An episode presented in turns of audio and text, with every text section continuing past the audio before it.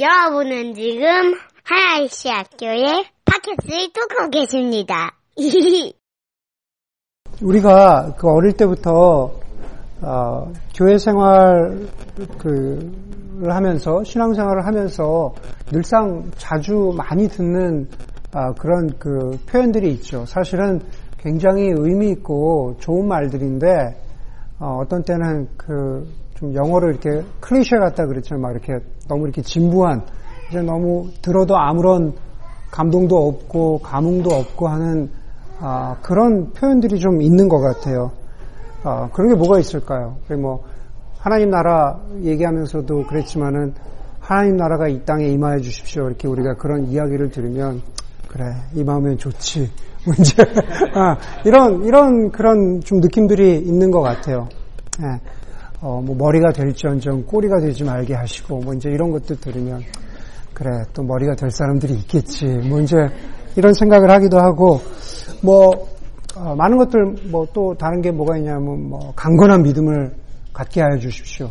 도대체 강건한 믿음이란 건 도대체 뭘까라는 그러한 질문들을 우리가 하죠. 어, 기도하면서 그런 기도하죠. 하늘 보좌를 움직이게 해 주십시오. 네, 하늘 보좌를 막 움직이게 해 주십시오. 뭐 흔들릴 텐데 보좌가 움직이면 어떻게 될까 좀 네, 그런 생각도 하고 네. 그 중에 하나가 오늘 어, 설교와 관련이 있는 성령 충만하게 해주십시오. 그러니까 그런 그런 기도를 하죠. 하나님 저로 하여금 성령 충만하게 해주십시오. 교회 부흥회 교회 부흥회에서 우리가 그런 얘기 많이 듣잖아요. 하나님 성령 충만하게 해주십시오. 조금 낙심해 있는 어, 교우를 신방하는 목사님들이 정말 선한 뜻으로 하나님 정말 성령 충만하게 해주십시오라고 교우를 위해서 기도합니다. 혹은 우리가 간절히 기도하는 각자의 기도의 시간에 또 성령 충만을 위해서 기도하기도 하고 또 자녀가 있으신 분들은 자녀를 위해서 간절히 기도할 때 자녀의 성령 충만을 위해서 기도하기도 합니다. 설교 중에 혹은 성경 공부 중에 우리는 성령 충만에 대해서 권유하기도 하고 그리고 그렇게 간절히 바라기도 합니다. 그런데 과연 성령 충만이라는 게 뭘까? fullness of the Holy Spirit. 성령 충만이라는 게 도대체 뭘까요? 성령, 성령 하나님께서 우리 안에 충만하다라는 게 과연 무슨 뜻일까? 네, 무슨 뜻일까? 여러분, 우리가 그 계속 성령 하나님에 대해서 배우면서 지금 한 몇 주 전에 우리가 생명 주시는 성령 하나님에 대해서 우리가 배웠죠. 우리가 예수 그리스도로 말미암아 성령 하나님으로 말미암아서 생명을 얻었는데 그렇게 생명을 얻은 다음에 두 번째로 경험해야 되는 어떤 신비롭고 새로운 경험, 새로운 체험을 성령 충만이라고 그렇게 부르는 걸까요?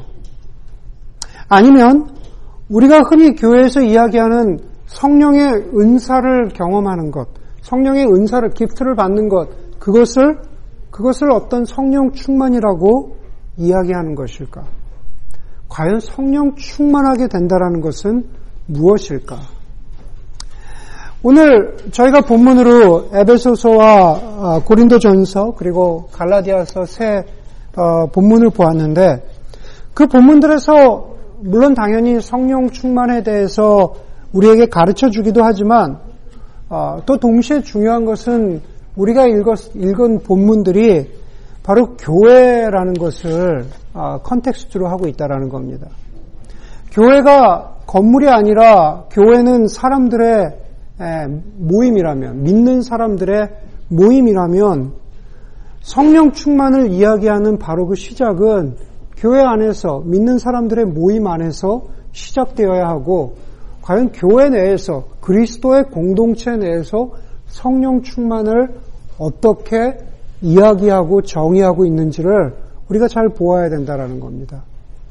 먼저 우리가 읽었던, 읽었던 첫 번째 본문, 우리 에베소서 본문 한번 보도록 하겠습니다.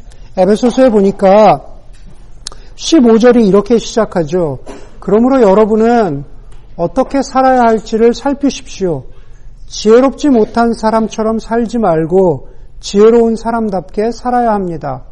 세월을 아끼십시오. 때가 악합니다. 그러므로 어리석, 어리석은 자가 되지 말고 주님의 뜻이 무엇인지를 아, 아, 깨달으십시오. 그렇게 말합니다. 15절만 보아도 15절 16 15절 16절 17절까지만 보아도 우리는 금방 그 내용들이 세 구절들이 비교하는 것으로 채워져 있는 것을 볼 수가 있습니다. 에베소 교인들에게 어, 부탁할 때 사도 바울이 지혜로운 사람이 되라. 그리고 세월을 아끼는 사람이 되라. 주님의 뜻이 무엇인지를 깨닫는 사람이 되라고 그렇게 말합니다. 그렇지 않은 사람들과 비교하면서 그런데 그 사람은 어떤 사람이냐라는 거죠. 지혜롭고 세월을 아끼고 하나님의 뜻을 분별하는 사람 바로 18절에 나와 있죠. 18절에 보니까 성령 충만한 사람이라는 거죠. 바로 그 사람은 성령 충만한 사람입니다. 성령으로 채워진 사람. 여러분 여기서 먼저 18절에서 사도 바울이 에베소 교회 교인들에게 성령 충만함을 받으십시오라고 얘기할 때 여기 뭐 그냥 성경에 보면은 성령 충만을 받으면 좋다. 성령 충만을 받으면 괜찮을 거야. 어? 그냥 유익이 될 거야. 라는 그러한 그 권유처럼, 레코멘데이션처럼 보이지만 실제로는 그렇지 않습니다. 실제로는 성경에 몇 나오지 않는 사도 바울이 강력하게 이야기하는 명령형의 문장으로 되어 있어요. 예, 원어에 보면은 너희는 성령 충만을 받아라. 네, 그것이 너의 선택의 이슈가 아니고 그거를 받아라라고 명령으로 이야기하고 있습니다. 그러고 나서 성령 충만함을 받은 그것이 어떻게 받아야 하는지는 19절부터 나오는데 그것은 우리가 조금 이따가 다시 보도록 하겠습니다. 여러분 우리가 지난번에 생명 주시는 성령님 설교에서 성령님은 성령님의 이름이 있다 그랬죠. 성령님은 어, 히브리어에서 루하, 뭐 헬라어에서는 푸뉴마지만 그 모든 것이 똑같이 성령은 바람이시고 성령은 생기, 브레트라 그랬죠. 호흡이라 그러셨고 그리고 성령은 영이라고 말씀하셨죠. 우리에게 호흡이 되신다, 호흡이 되신다 그랬습니다. 바람이시고 그리고 생기, 호흡이시고 그리고 영이신 성령님께서 우리에게 생명을 주신다. 생명을 주신다 그랬습니다. 마가복음 마가복음 1장 8절에 보면은 세례 요한이 세례 요한이 요단강가에 나온 그 유대 사람들에게 세례를 주면서 이렇게 이야기하죠. 나는 너희에게 물로 세례를 주지만 그분 오실 분은 아, 성령으로 세례를 줄 것이다 그렇게 말합니다. 여러분 성령으로 세례를 받는다는 것 그것이 바로 생명 주시는 성령을 받아들인다는 뜻입니다. 다시 말해서 우리가 우리에게 생명 주시는 예수 그리스도의 복음 가운데 나아가고 우리가 죄인임을 고백하고 우리가 예수 그리스도의 복음과 사랑을 통해서 예수 그리스도를 받아들일 때 생명을 얻을 때 새 생명을 가질 때 그것을 성경에서는 다른 말로 성령의 세례를 받았다 그렇게 표현합니다. 네, 성령의 세례 받은 거예요. 꼭 기억하세요. 성령의 세례를 받은 겁니다. 그래서 오순절 마가의 다락방에서 오순절 마가의 다락방에 기도하고 있었던 그, 그 제자들에게 성령이 임한 것은 무슨 어떤 부흥을 주시고, 무슨 어떤 은사를 주시고, 어? 어떤 다른 것을 주신 것이 아니라 생명 주시는, 세례 주시는 성령의 사역이라고 그렇게 말씀드렸어요. 예. 여러분, 그러면 이렇게 한번 물어보겠습니다. 우리에게 새 생명 주시는 성령의 세례가 반복되어야 할까요? 계속 리핏돼야 돼요? 네. 리핏돼야 될까요? 음. 정하자매 오늘 기도했는데 네, 그게 리핏돼야 될까요? 네, 리핏돼야 될까요? 어? 태어났는데 또 태어나야 될까요? 아니죠. 아니에요. 네. 여러분들 꼭 기억하세요. 성령의 세례를 받는다는 건 한 번이에요. 훅 들어가서 미안해요. 성령의 세례를 받는다는 것은 한 번입니다. 우리가 거듭나는 것, 우리가 그리스도인이 되는 것은 단 한 번의 경험이라는 거예요. 새 생명 갖는 것은 바로 한 번입니다. 그러고 나서 오늘 사도 바울이 에베소서에서 성령 충만을 받으라고 말합니다. 성령 충만은 성령 세례가 아닙니다. 성령 충만은 성령 세례가 아닙니다. 여러분, 두 번째로 읽은 본문이 고린도 어, 전서인데, 고린도 교회 교인들에게도 마찬가지죠. 우리가 고린도전서 3장을 읽었는데 먼저 그 전에 보아야 하는 것은 고린도전서에 보면은 고린도전서 12장에 12장 13절에 이런 말씀이 있어요. 우리는 유대 사람이든지 그리스 사람이든지 종이든지 자유인이든지 모두가 한 성령으로 세례를 받아서 한 몸이 되었습니다. 그럽니다. 고린도 교회라고 하는 이방 그 지역에 교회가 세워져서 복음이 선포됐습니다. 거기에는 그 젠타일이라고 하는 그리스 사람들도 있고 유대 사람들도 있고 종도 있고 주인도 있고 여러 사람들이 모였어요. 근데 그 사람들의 백그라운드에 상관없이 거기 보니까 모두가 한 성령으로 세례를 받아서 다시 말해서 성령을 통해서 예수 그리스도를 알게 되고 새 생명 입어서 우리가 어떻게 해요? 한 몸이 되었습니다. 그럽니다. 한 교회가 되었다는 거죠. 네, 교회가 믿은, 믿는 사람들의 공동체, 교회가 되었다라는 겁니다. 그러고 나서, 그러고 나서 고린도전서 3장으로 가서 오늘 그 여러분들 그 본문 보시면 3장에 뭐라 그럽니다. 뭐라 그러죠? 형제 자매 여러분, 나는 여러분에게 영에 속한 사람에게 하듯이 말할 수 없고 육에 속한 사람, 곧 그리스도 안에서 어린아이 같은 사람에게 말하듯이 합니다. 형제자매 누구요? 성령의 세례를 받은 고린도 교인들에게 말하기를 여러분들에게 영에 속한 사람 사람에게 말하듯이 할 수 없고 육에 속한 사람에게 그렇게 말합니다. 그렇게 얘기하죠. 여러분 잘 보세요. 고린도 교회 3장에서 이야기하는 고린도 교회 교인들에게 쓰는데 여기서 성령의 세례를 받은 사람과 성령의 세례를 받지 않은 사람으로 구분해서 이야기하는 게 아니죠. 이해가 되셨어요? 3장에서 이야기하는 건 형제 자매라고 얘기했을 때 그 사람들은 성령의 세례를 받은 사람들을 영에 속한 사람이라고 이야기하고 성령의 세례를 새 생명 얻은 얻지 못한 사람들을 육에 속한 사람들이라고 이야기하는 게 아니에요. 그렇죠? 이미 성령의 세례를 받은 사람들이에요. 이해가 되셨죠?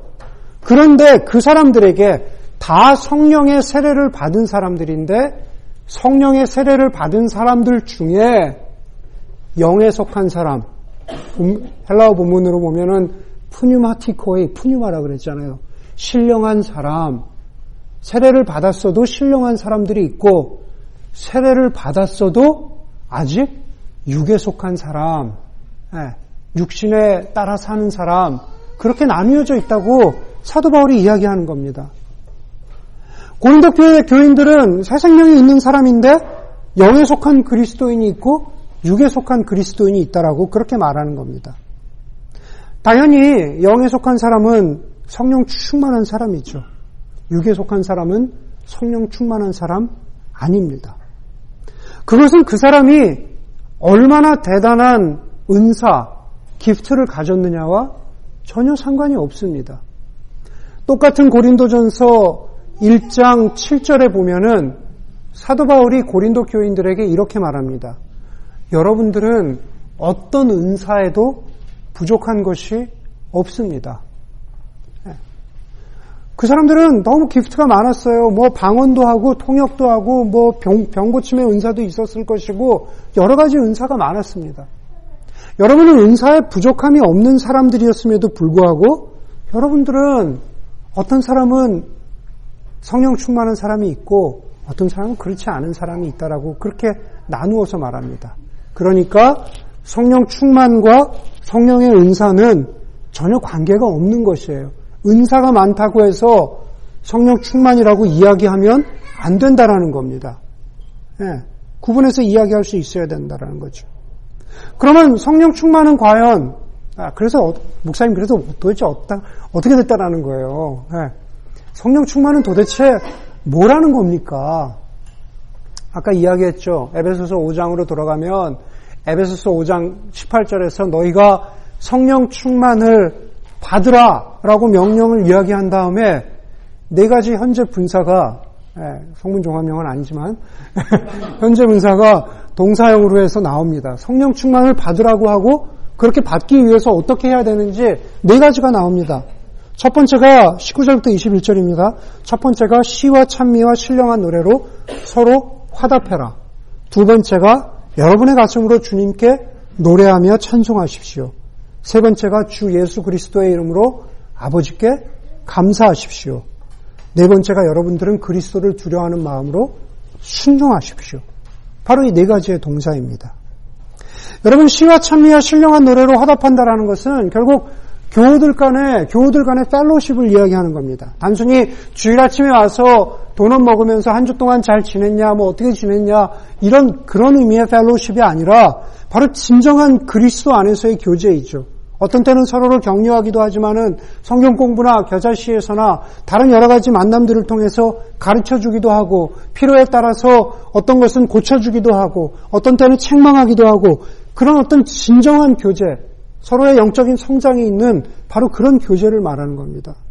두 번째, 세 번째, 주님께 노래하고 찬송하며 하는 것은 하나님 아버지께 예배하는 것을 그렇게 시적인 예배의 언어로 표현한 것이죠. 감사를 드린다는 것은 우리, 우리가 하나님을 향해서 가지고 있는 신뢰를 하나님 아버지께 표현하는 겁니다. 예배와 신뢰는, 예배와 신뢰는 우리의 신앙의 모든 것을 우리가 믿고 있는 것, 그걸 우리가 하나님 앞에 표현하는 것이잖아요. 그리고 마지막으로 서로 순종하라고 합니다.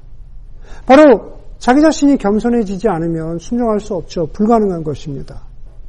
에베소서에서는 그 네 가지를 성령 충만하는 것이라고 말합니다. 18절에 다시 보면은 술 취하지 말라. 그것은 방탕한 것이라고 말합니다.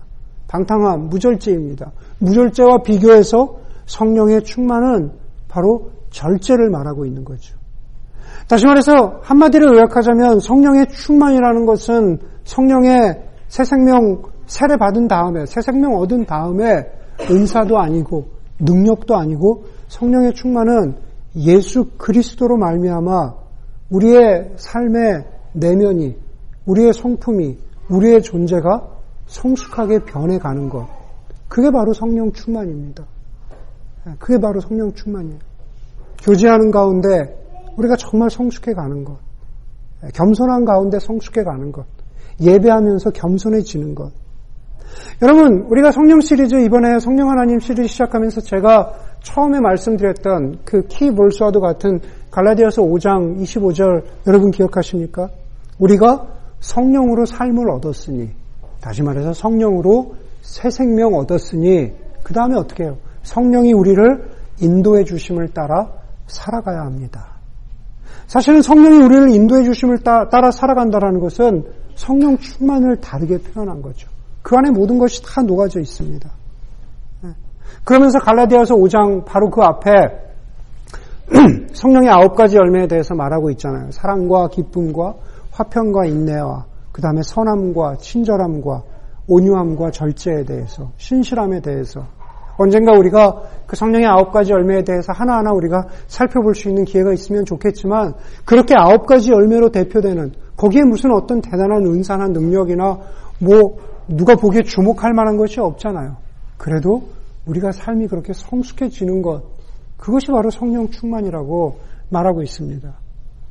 그래서 그 라틴어 성경을 처음으로 어, 영어로 번역한 종교개혁에 보면 나오잖아요. 그 윌리엄 틴데일이 틴데일이 이런 말을 했습니다.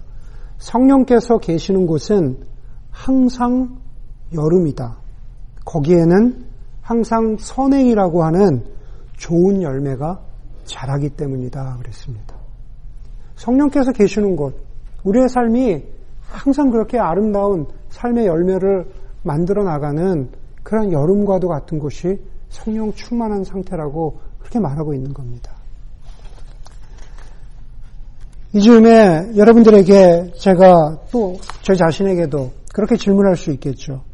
정말로 우리는 성령 충만한 그러한 삶을 살아가기 위해서 그렇게 살아가고 있는지, 아니면 우리는 성령 충만함을 위해서 살기보다는 여름은 여름인데 예, 잡초가 자라고 그냥 가시덤불이 자라고 있지는 않은지, 우리 안에서 성령의 세례를 받아서 새 생명의 생명의 그 존재가 씨앗이 우리의 영혼 가운데 분명히 있음에도 불구하고 그냥 거기에 멈추어서 어, 여름 이기는커녕 그냥 겨울처럼 꽁꽁 얼어버린 겨울처럼 아무것도 자라나지 않는 그러한 겨울과도 같은 영적인 삶을 살아가고 있지는 않은지 우리가 우리 자신에게 한번 되물어 보아야 합니다.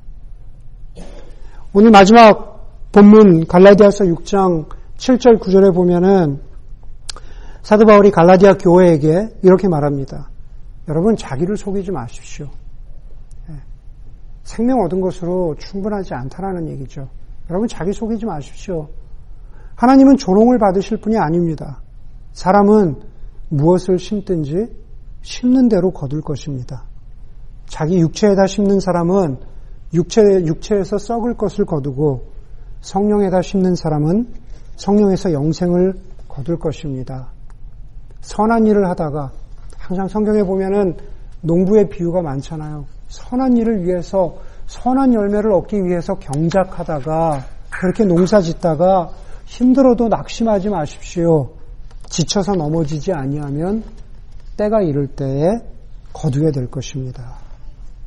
다시 말해서 하나님이 우리에게 바라시는 것은 성령 충만한 삶을 위해서는 물론 하나님의 은혜가 전적으로 필요하지만 하나님이 우리와 함께 코월킹, 함께 일하시는 것을 원하신다라는 겁니다. 함께, 함께 우리의 삶을 일구어 가자. 예. 수님은 그 유명한 포도나무와 가지의 비유에서 이렇게 말씀하시죠. 너희는 내 안에 거하라.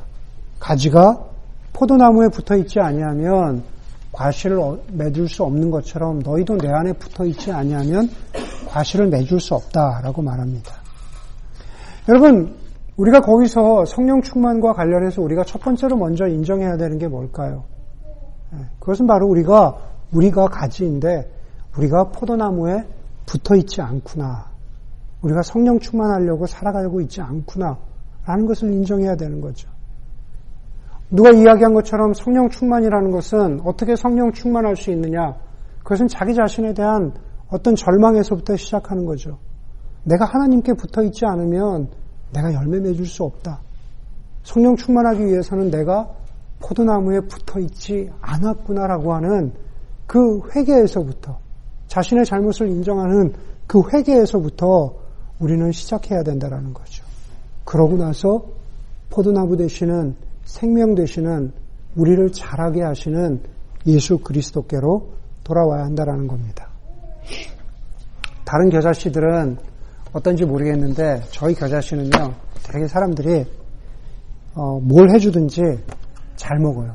네. 네, 저희 금요일마다 금요일마다 잘 먹어요. 되게 잘 먹고 저희 겨자씨 이제 누군지 잘 이렇게 생각해 보세요. 잘 먹는데 먹으면서 먹는 얘기를 합니다. 어, 먹으면서 막 먹는 얘기를 네, 그렇게 하는데 제가 실화를 한 가지 말씀드릴게요. 어느 날 금요일 날 저녁도 우리가 저녁을 정말 맛있게 네, 먹고 있었습니다. 먹고 있었는데 먹으면서 어떤 자매가 형제 아니고 자매가 다른 자매한테 이렇게 물어봐요. 언니 돼지 껍데기 좋아하세요? 저 과장한 거 아니에요?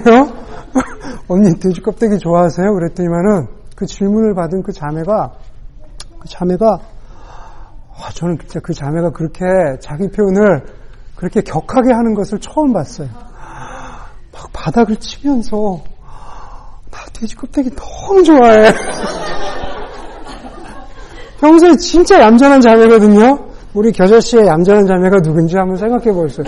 평소에 너무 얌전한 자매인데 방바닥을 치면서 나 돼지 껍데기 너무 좋아해. 막 이러는 거예요. 그래서 우리가 막 웃으면서 어? 웃으면서 이제 그 덕담을 했죠. 덕담을. 어, 나중에는 방바닥 치면서 나 예수님 너무 좋아해. 예, 그런 사람이 되기를 바란다고 이제 우리가 예, 그런 농담을 하고 예, 즐거운 그, 그, 시간을 대화를 가졌습니다. 예, 나 예수님 너무 좋아해. 성령 충만과 관련해서 바로 그런 거죠. 나 예수, 예수님 안에 나 정말 너무 붙어 있으면 내가 정말 영적으로 자라날 것 같은데, 내가 정말 예수님 닮아갈 것 같은데, 내가 생명 대신, 포도나무 대신 예수님에게서 멀리 떨어져 있었구나. 라는 거 내가 인정하고 그 안에서 우리의 삶이 자라나야 된다라는 거죠. 여러분 계속 말씀드렸습니다. 우리가 오늘 공부한 그리고 배경이 되는 에베소 교회, 갈라디아 교회, 그리고 고린도 교회. 그거는 그냥 소설 속에 존재하는 그러한 가상의 교회가 아닙니다. 실제로 존재했고 수많은 갈등과 아픔이 있었고 어려움이 있었던 그런 교회, 교회였다라는 거죠. 이상적인 교회가 결코 아니었습니다. 그 교회들을 향해서 성령 충만을 받으라 라고 말씀하셨고 또 우리에게도 지금 하나시아 교회에게도 너희가 성령 충만을 받으라. 주님 안에서 성장하고 성숙해라. 명령으로. 네. 아까 읽었던 말씀 다시 읽으면서 제가 설교를 마치려고 합니다. 선한 일을, 선한 일을 하다가 성령 충만을 위해서 애쓰다가 낙심하지 마십시오. 지쳐서 넘어지지 않으면 때가 이를 때 거두게 될 것입니다. 함께 기도하도록 하겠습니다. 함께 기도할 때 하나님 제가 정말로 예수 그리스도에게서 멀어져 있는 어, 말라져 버린 그러한 어, 아, 가지 같지는 않은지 하나님 제 자신을 돌아보기 원합니다. 어, 가지에게서 아, 생명 대신 포도나무에게서 멀어진 가지는 얻을 것이 없는데 하나님 그랬던 저의 삶을 되돌아보면서 주님 제가 성령 충만하기를 원합니다. 하나님 저를 그렇게 성령 충만한 삶으로 또 우리를 그렇게 성령 충만한 삶으로 인도하여 주시기를 나를 다듬어 주시기를 잘하게 하여 주시기를 우리 함께 기도했으면 좋겠습니다. 함께 기도하겠습니다.